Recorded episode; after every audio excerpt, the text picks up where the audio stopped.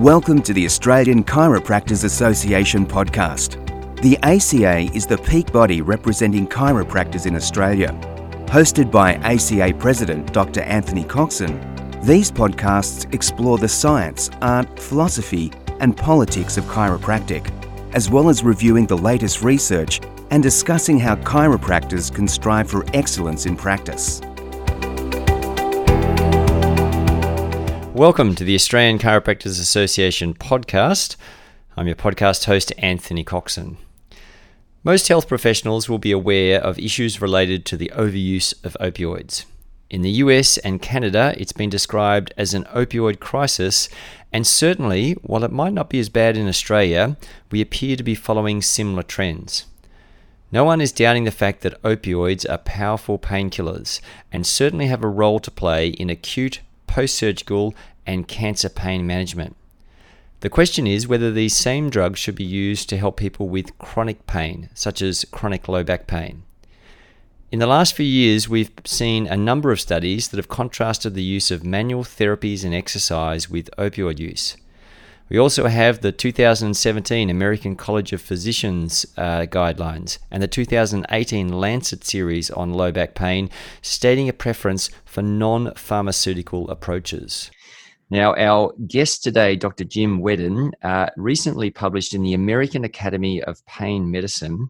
His study was entitled The Impact of Chiropractic Care on the Use of Prescription Opioids in Patients with Spinal Pain. Jim is Director of the Health Services Research at Southern California University of Health Sciences and the Adjunct Instructor at the Dartmouth Institute for Health Policy and Clinical Practice. He holds a Doctor uh, of Chiropractic degree from Logan College and a Master's from Dartmouth College. He was trained in uh, health services research at the Dartmouth Institute under an NIH funded research career development grant. He's authored 42 reviewed publications with special interests uh, including Medicare policy regarding integrative healthcare, assessing the value of integrative healthcare, and exploring non pharmacologic alternatives to opioid medications. Hi, Jim, and welcome to the ACA podcast. Thank you very much. I'm really happy to be here. So, perhaps just uh, to begin with, you could tell our listeners a little bit about your background and, in particular, how you came to be involved with research uh, into alternatives to opioids.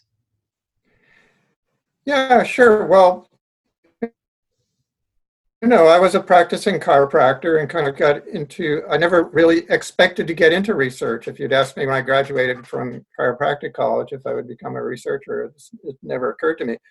But about 15 years ago, after I sold my I sold my uh, practice, I continued to practice part time, but I was also working in a, a trauma center associated with an academic uh, medical center, and it was it was uh, my responsibility to uh, look after a, a, database of all the, the trauma cases. And I I got interested in in doing some research on this database that no one was really doing anything with, and uh, got a few uh, studies published and uh, really kind of caught the caught the research bug at that time. So uh, I got into into my head that I wanted to apply for a training grant from the National Institutes of Health, which is the, the federal agency that funds a lot of uh, a lot of uh, healthcare research in in the U.S. And uh, I had the good fortune to be mentored by Jim Weinstein, an osteopathic physician who um, a lot of people may recognize as the principal investigator of the SPORT trial, which investigated a lot of uh, outcomes related to therapies for low back pain. And uh, he, he, he was instrumental and certainly helpful in helping me get that, that grant. And but then on, on uh, from the chiropractic profession, there was uh, Reed Phillips and Rand Swenson uh, who uh, really, uh, really also, you know, made a big difference having them, you know, their experience and wisdom kind of at on at my back. So the, the the training grant lasted about five years. I focused on studying uh, chiropractic under the Medicare system, uh, public uh, health insurance, mostly for for older folks in the U.S and um, studying chiropractic utilization and also uh, safety issues.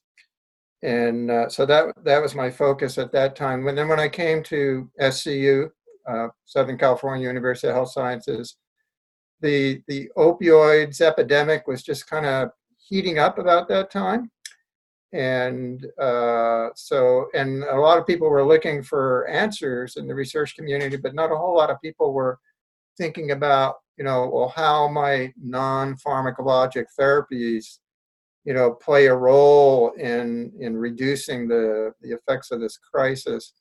So i thought that would be a, a worth uh, worthwhile area of uh, inquiry. And uh, started you know studying the association between using chiropractic and and using prescription opioid medications. So the last uh, couple of minutes, we've both used the term crisis. Uh, what's it really like in uh, the USA as far as opioid use, and how often is it attributed to people with chronic low back pain? No, it's been changing. I, took, I guess to answer your your second question first, over half of the people who get into trouble with opioids in the US started with low back pain, right?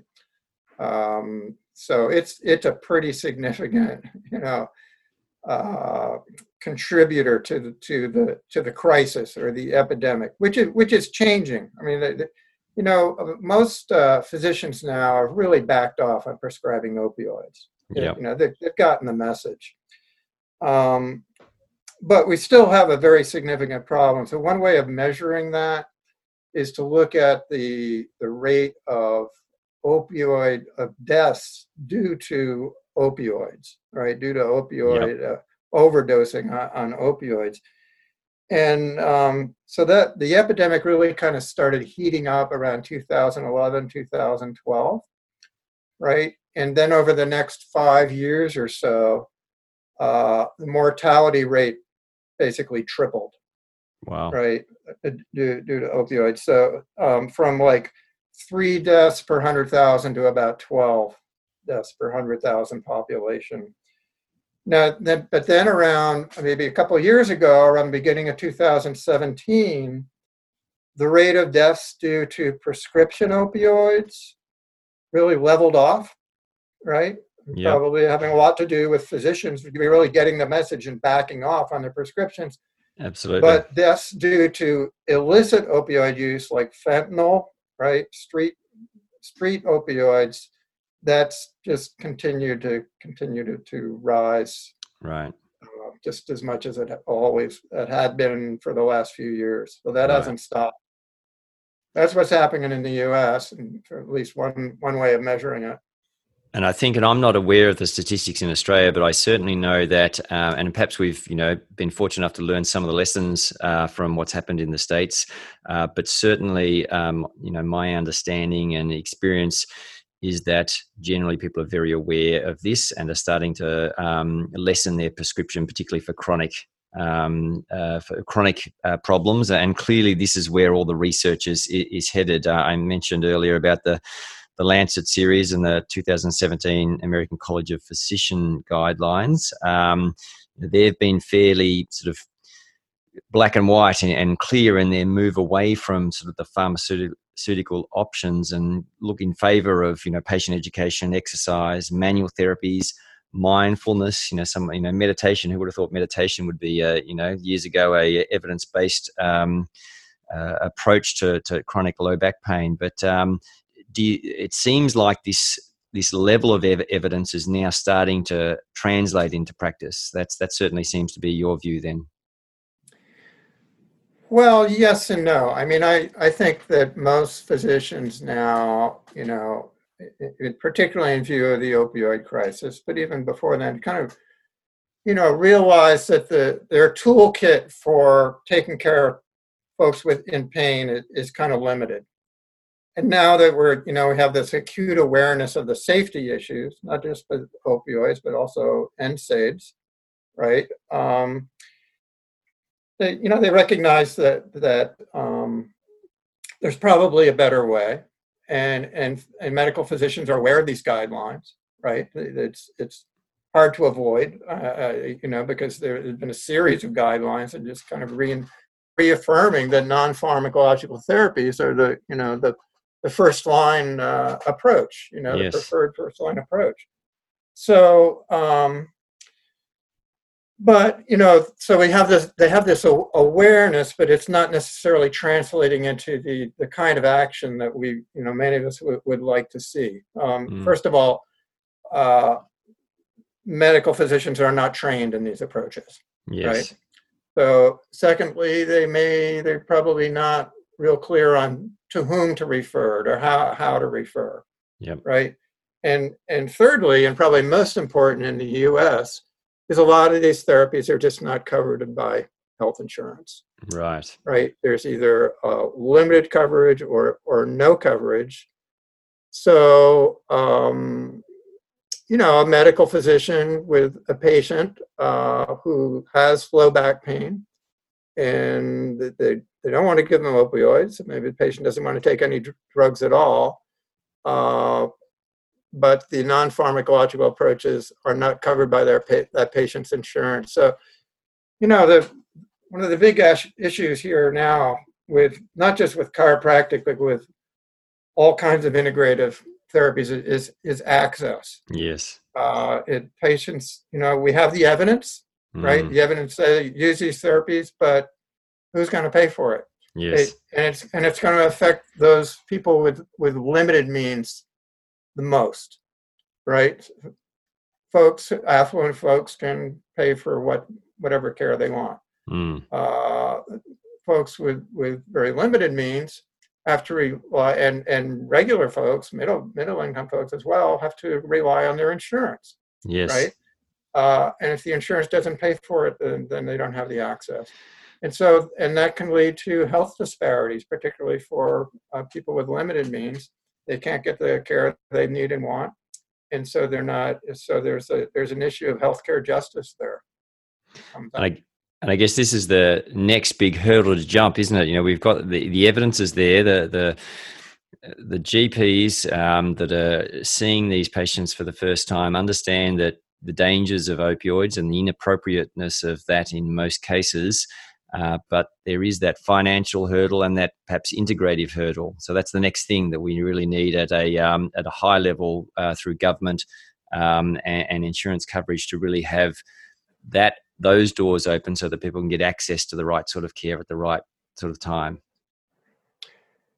Yeah, a lot of the research. I, I'm not a policy person. I don't know anything about health policy, but I, I hope that you know some of the studies that I'm doing will inform health policy. Yes. In the direction of um, greater access to, you know, safe, effective uh, treatment for spinal pain. And speaking of informing health policy, that your, your, research, which is fantastic, but it's not the first in the in the last few years that's really made a direct comparison of chiropractic utilization and opioid prescription. Can you tell us briefly about some of these other studies and how uh, your research fits into that? Yeah, there have been a few studies, uh, enough to uh, inspire some folks to, to conduct a systematic review, uh, which was published um, last September. Uh, this systematic review found um, six studies of the association between uh, chiropractic using chiropractic care and using opioid uh, medications. Uh, six that were um, whose that were uh, sufficiently methodologically congruent that they could you know fit into a single systematic review. Um, one of those was a, a, study that we had conducted earlier in the state of New Hampshire, uh, uh, where we found a 55% lower likelihood of uh, using opioids among recipients of chiropractic care as compared to non-recipients. Uh, and then, the, there were five other studies in the review, and, and the, the average uh, uh likelihood was 64 percent. It was a 64% lower likelihood. So it's really close to what we we found 55%. The average across six studies was 64% lower likelihood, even even lower likelihood of using opioids if you use chiropractic care. Um, so uh, yeah, the, the studies were pretty pretty similar. Different populations, different places, different times, right? Just uh, kind of confirming that that effect. Uh, what we're doing, diff- what we did differently with this study was uh, we had a much larger population. Uh, again, we studied the state of New Hampshire, but we also studied the states of Massachusetts and Connecticut, data from those three contiguous states in the northeastern United States, small states, but fairly populous.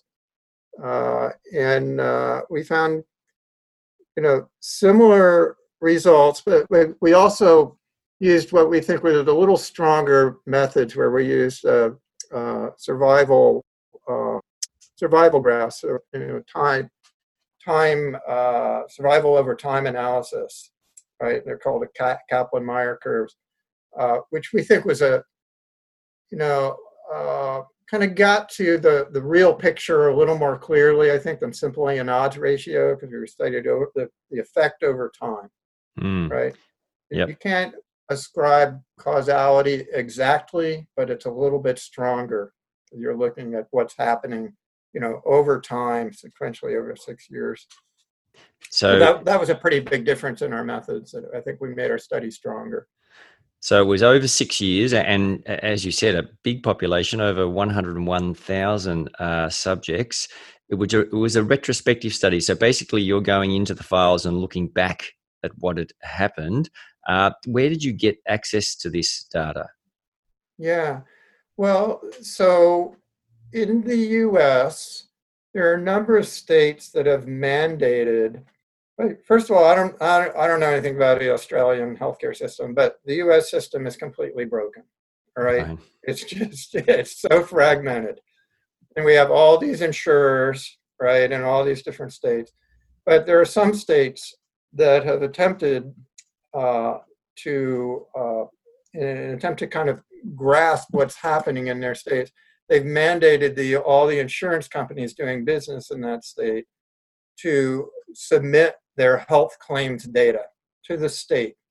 So all the all the accumulated data from health claims, right, uh, has is going to this kind of central depository in a state, where the state aggregates all the data and produces uh, databases that can be accessed by researchers, right? So if you're a qualified researcher, you can apply for access to these databases. And it so happens that these three contiguous states, Massachusetts, Connecticut, and New Hampshire, uh, in the northeastern US, all had all payer claims databases.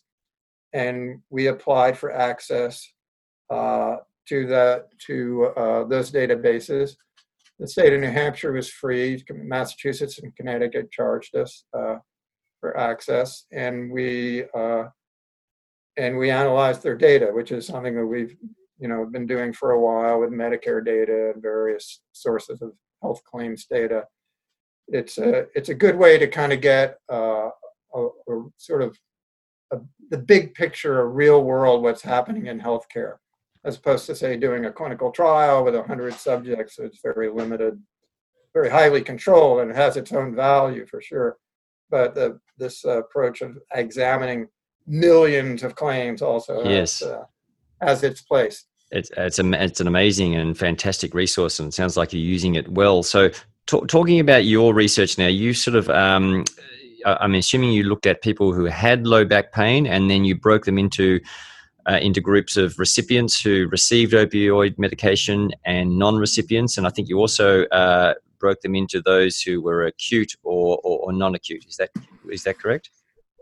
Yeah. Well, um, acute and non-acute. I mean, yeah, we used that term, but what we meant by acute was that the patient was seen by the chiropractor early in the course of their uh, episode of, of, of, spinal pain, right? Yes. So the, the acute group, uh, it applied to the chiropractic users only, and the acute group was one where, where those were the patients that were seen acutely, yes. right? And we wanted to do that because there have been a number of studies recently that show that uh, if a patient sees a chiropractor first, right, they have lower costs and better outcomes. Yep. And and and reduced uh, escalation of care. And of course, uh, one aspect of escalation of care would be using opioids. So we wanted to look at that again. You know that timely uh, use of chiropractic. There are a number of studies have shown that you know that, that it's superior outcomes come from using chiropractic first. And, mm. I, and I think with regard to opioids, we found that that was also the case. We found that, um, you know, in, in, general, over that period at any given time in the study period, between one and a half to two times more non recipients of chiropractic care used opioids as compared to recipients. Right? So, in other words, another way of saying that is the the chiropractic users had about half the risk. Yes. And, and we also found that for the acute group, but not for the non-acute group. We had kind of a lack of, there was insufficient data in the other group. Right. So we didn't really find much there. And is that just because the the the, the numbers that there weren't, weren't enough in the group, or, or was it because you think that the um, people who it, had it was, chiropractic it was care early? partly insufficient numbers, but partly we just didn't see the effect. The effect of using chiropractic appeared to get watered down over time with regard to risk of filling an opioid prescription. Right. So the, the, the bottom line is the earlier the patient saw a chiropractor, generally the better the response and the lower the use of opioid medication. That's where we observed a very very clear benefit. Yes.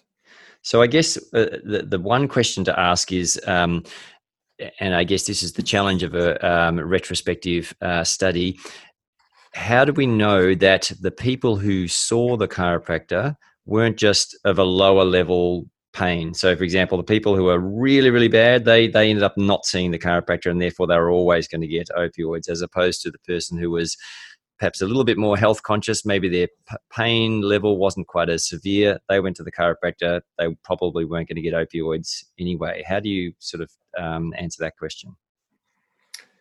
Yeah, well, your question is a good one. Um, and the shorter answer, short answer is we don't know.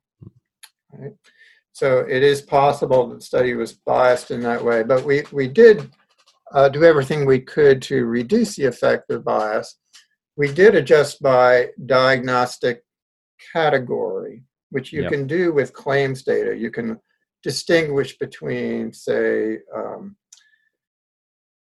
you know, a, a, back pain with some neurologic in, in, involvement, probably with you know sciatica, um, as, compo- as, as compared with you know uh, a diagnosis of a kind of simple mechanical, right, um, yep.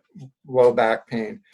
Although anytime you use claims data to try to make these distinctions, it's not an exact science. No. Any practicing chiropractor knows, at least in the US, I'm not sure how things work in Australia, is that in order to get, you, you file the claim to get paid, right? And you just fill out enough information in the claim to get paid, right? And that's the point. The object is not to provide high quality data for researchers. No. Right? No. And so if any di- old diagnosis will do, okay yes, yes, so yes. you know that's unfortunately the way the way it is and it's not that situation is not restricted to chiropractic no throughout medicine claims are filed to get paid yes so uh, in any case we we did adjust by diagnosis category which could which is not the same as severity but will give you some idea we um so yes confounding by indication is a possibility another big uh, issue uh, with health services research like this is is uh, the possibility of selection bias, mm. right? Which means uh, if you're if you have selection bias, it means in this case that it's possible that people who use chiropractic are different from people who don't use chiropractic. Yeah. Yes, absolutely. And they're different in a way that's unmeasured. Mm. Right. So our, the way that we address that, without getting into the technicalities, technicalities of it, is something called propensity scoring, where we adjust by the propensity to use chiropractic or not use chiropractic. Right. Right. And we try to kind of pseudo randomize the groups and adjust, create equal groups yep. for comparison. so we did that, right? Um, so um, we, we this approach, this observational approach, is really the only practical way to answer these questions. Yep. It had there are limitations, which you just pointed out, the, Mm. the possibility of of uh, confounding by indication. There are other you know limitations as well, but there isn't really an alternative to answer a question like this. If you were to conduct a clinical trial, a randomized clinical trial to answer this question, it would probably cost you about ten million dollars Yeah. right? And you have to run it over a number of years. So nobody's going to do that. No. And so this is we what we need to do is simply perfect our methods as, as you know make our methods as robustly as we can, Yes. and then um, you know it's the interpretation is is up to the reader. Um, but I think a reasonable interpretation, one possible interpretation, is that chiropractic care is effective and therefore opioid use is is reduced. But we don't know that for sure. But we're also seeing it over a number of studies too. It's not just your study now. So I think that adds validity to the argument. Um, one thing you mentioned, um, and perhaps probably worth giving an example of, uh, because some people not might not be aware uh, about what confounding by indication is. Could you explain that a little bit further? Maybe give an example of that. Well, I think the the example you gave is is, is the clearest one in, in, in this case. So the, the indication is is the, the reason for care, Mm. right? So if if the reason for care is um, you know severe uh, stenosis of the lumbar spine with you know neurologic symptoms, et, et, et cetera, uh, as opposed to a, a, a simple um, case of kin- kind of you know a non-specific low back pain, Mm. most cases of which are likely to resolve on their own Yes. or you know or with you know uh, within a, a reasonable length of time uh, those are two different two very different presentations Yep. right and uh, th- it's reasonable to uh, presume that many of the more severe cases would go not to the chiropractor but to the medical doctor Yes. Yep. Uh, one of the right? examples. And, and so, if that's the case, then there's there there the you're you're because you don't have randomized, you haven't randomized your two groups, that the two groups are likely to be unequal, Yes. confounded by indication. Yes. One of the examples that I, I was uh, talked about was, uh, or that I've been um, uh, shown before, was that if we look at say, say something like ask the question, does does uh, the use of paracetamol uh, increase the risk of asthma in future? And you might see that there's a link there, but was it the paracetamol or the reason they were taking paracetamol, such as chronic infections or fever? So that's an, another way, sort of, to, uh, to to look at it. But uh, but yes, there are limitations in research, but uh, but I guess we can uh, only do the best we can do with the information we've got, and probably the greatest limitation, of course, as you said, is is budget. You know, ten million dollars. Not many people are going to put their hands in the pocket for that much uh, that much money to be spent on research, unfortunately. Right. So I guess um, where do we go from here? We've we've got this information. Um, it, it- we've got the guidelines. Um, what do you see as your next steps as a researcher, and perhaps a little bit more beyond that? You you, you said you're not into uh, you're not about policy. That's not your um, area of expertise, but clearly that's something that needs to change as well, isn't it?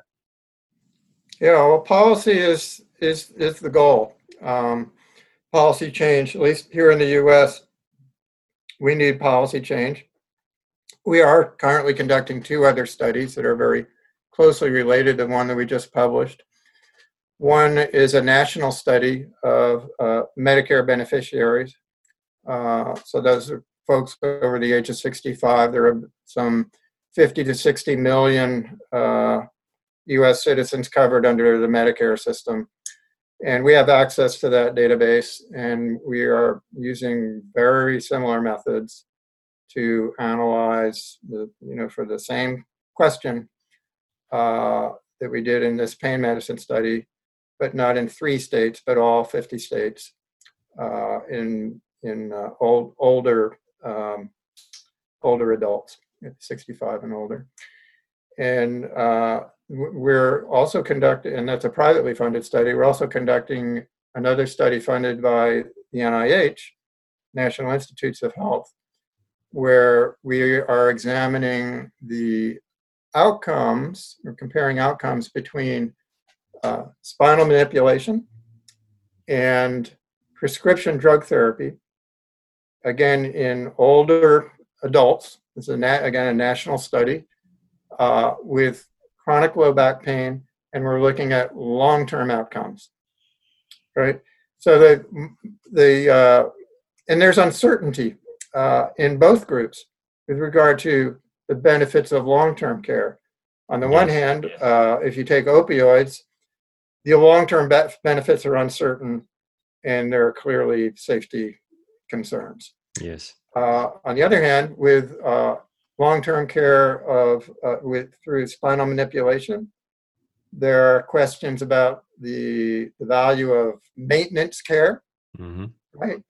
And and there are also still uh, questions, whether you know legitimate or not, depending upon your point of view, about the the safety of, of spinal manipulation. Yep. Uh, so we're looking at, you know, we're looking at safety, we're looking at uh, escalation of care, we're looking at costs, uh, all the outcomes that we're able to look at in claims.